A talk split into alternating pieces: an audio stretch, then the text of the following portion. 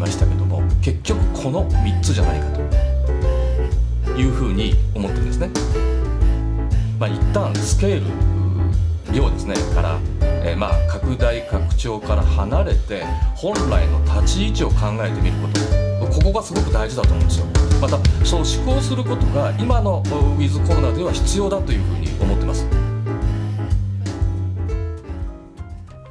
皆様こんにちは。太田です。今日は2回目ですね、えー、前回はですね現状の捉え方や考え方の方向性を述べましたので、えー、今回のメインのテーマに入っていこうというふうに思います競争優位性の足元を思考するっていうのはどういうことかというとまあその実我々はそもそもどんな競争優位性を思考するプレイヤーなのかということを再検討してみようということに他ならないです。まあ、細かいことは抜きにしてざくっとお話を進めていきますけどもこと日本はですね日本はですね421万社ほど法人があるんですねでその中で99.7%が中小企業なんです。で、えー、ことさら84.9%が小規模事業者というふうになります。ですから今日こうして動画を視聴されている方のほぼ多くの方が、えー、中小企業もしくは小規模事業者のはずなんですね、もちろんスケールの拡張やですね最大化を目指されていたり上場を志して、見える方も多いかもしれませんが、まあ、割合からすると少ないですねっていう話なんですね。他にもですね、まあ、ランチェスター戦略ってなんですが、えー、その中の強者弱者の戦略における強者の戦略をとってもいい法人、まあ、会社ですねの割合は実は1000社中5社だそうです、えー、ですからほとんどの方が弱者の戦略を取るべきだということですよね、えー、まあその他さまざまな切り口の戦略があるとは思うんですよ。しかしですねほとんどの方がよりどころにするような戦略の選択肢ってえ実は限られているというかほとんど集約されていると思うんですね。で私は大きく分けると選択肢は3つほどではないかというふうに思っています。えー、少しですね例え話をしましょうか、えー、イメージをしてほしいんですけども、えー、例えば車を作って売るとするじゃないですか。まあちょっと大きな話になるかもしれませんけど。であなたはどんな車を作って売りたいですか？例えばメルセデスでしょうか BMW でしょうかレクサスでしょうか。いやそれともトヨタ車でしょうか、えー、それともフェラーリやマセラティでしょうか。また利益に焦点を当てると高価で付加価値が高い車なのかコストをギリギリまで絞ったリーズナブルな車リーズナブルな車なのか。そしてまああとはほとんど趣味的な車か？っていうふうに考えてみましょうか。あなたのビジネスはですね車を作って売るってことに例えるとどんな車を作りたいんでしょう？おそらく3つっていうふうに言いましたけども結局この3つじゃないかというふうに思ってるんですね。まあサッカーでいうとですねえー、どうやって点を取るのかとかですねどんなスタイルのサッカーをするのかっていうふうになると思います。まああ競争戦略のグルでもあるポーター大先生がお見えになりますけども、えー、1と2はですね大資本向き、えー、3は小小資本向きっていうふうにおっしゃってますよね。ですから私も基本通りですね中小企業の戦略ベースはニッチ思考型であるべきだというような立場です、え、ニッチ思考型でないとうまくいかないんじゃないかとさえ思ってますまあ一旦何かに集中して深掘りをしましょうということなんですけどね。まあ、日地市場っていうと、まあ、隙間市場って言われたりしますし市場が小さいっていうふうに思って見える方も多いんじゃないでしょうか。まあ、例えばスケールが取れないとかですね、えー、少しネガティブなイメージもあるかもしれません。えー、しかしそれはですね、えー、他の2つの戦略に対して、えー、言えることであって、えー、中小企業は限界費用を超えればむしろ立地志向の方がえー、ビジネスがしやすいというかコントロールしやすいと思うんですね。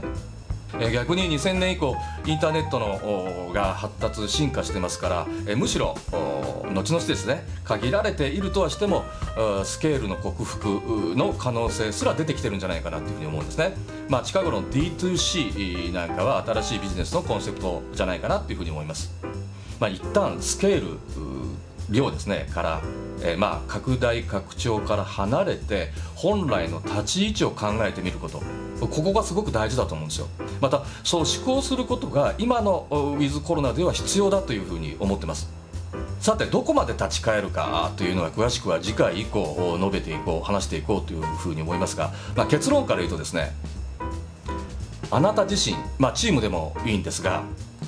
人と、まあ、他者とですね違うと言える部分まで引き返してみてください、えー、そして、え違うと思える範囲、まあ、証券と考えてもいいかもしれませんがつまりそれがビジネスができる範囲だということになりますえー、中小企業の経営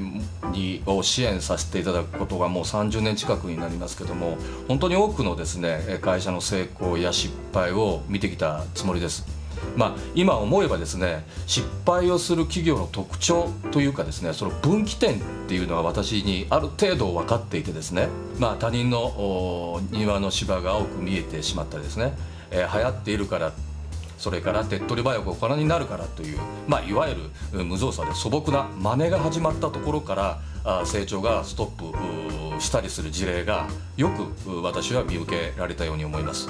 まあ、よく言うあの中小企業にはですね売上の壁とか規模の壁と言われることがあるんですけども、まあ、ほとんどの中小企業の壁と言われるもののほとんどがですねこの立ち位置から離れた思考が始まった時に現れてくるっていうような気がしてます。えー、ですから極端であるかもしれませんが、え、結局経営センスが発揮されるのはあなたやチームの好きであるとか得意を集めた部分ではないかっていうふうに思うんですね。え、ひょっとしたらそのセンスにお客様はお金を払っていただいているっていうふうにも考えられます。まあ、そして、えー、センスは千差万別でもありますね、えー、そして誰しも持ち得るものだというふうに考えます総じて私はこれをですね SNS って言ったりするんですよ。まあ、至高のニッチャーニッチャー戦略 Supreme Nicher Strategy 至高のニッチャーのための戦略すごい個性的、まあ、個人的って言ってもいいんですが、えー、すごい個性的で個人的な戦略と思っていただければいいですし個性を前面に打ち出した戦略と思っていただいて構いません。えー、まあコトラー大先生のですねリーダーフォロワーチャレンジャーニッチャーのプレイヤーの4分類の戦略を思い浮かべますよね。まあ、結論ですが私はあえてニッチャーを極めることこそが中小企業ことさら小規模事業者の利益創出の戦略であるし成長戦略の道だというふうに考えています。そうした方がですね、えー、ウィズコロナ時、えー、うまくいってる方が多かったですよね、えー、そしてうまくいってる事例というのは枚挙に止めがありません。ですからですね1や2を目指しているんですがうまくいってないとしたら一度ですね考え直すきっかけにしていただければなというふうに思うんです。さて、えー、次回は、えー、ウィズコロナニッチャーに必要な3つの要件について、えー、考えていきましょう。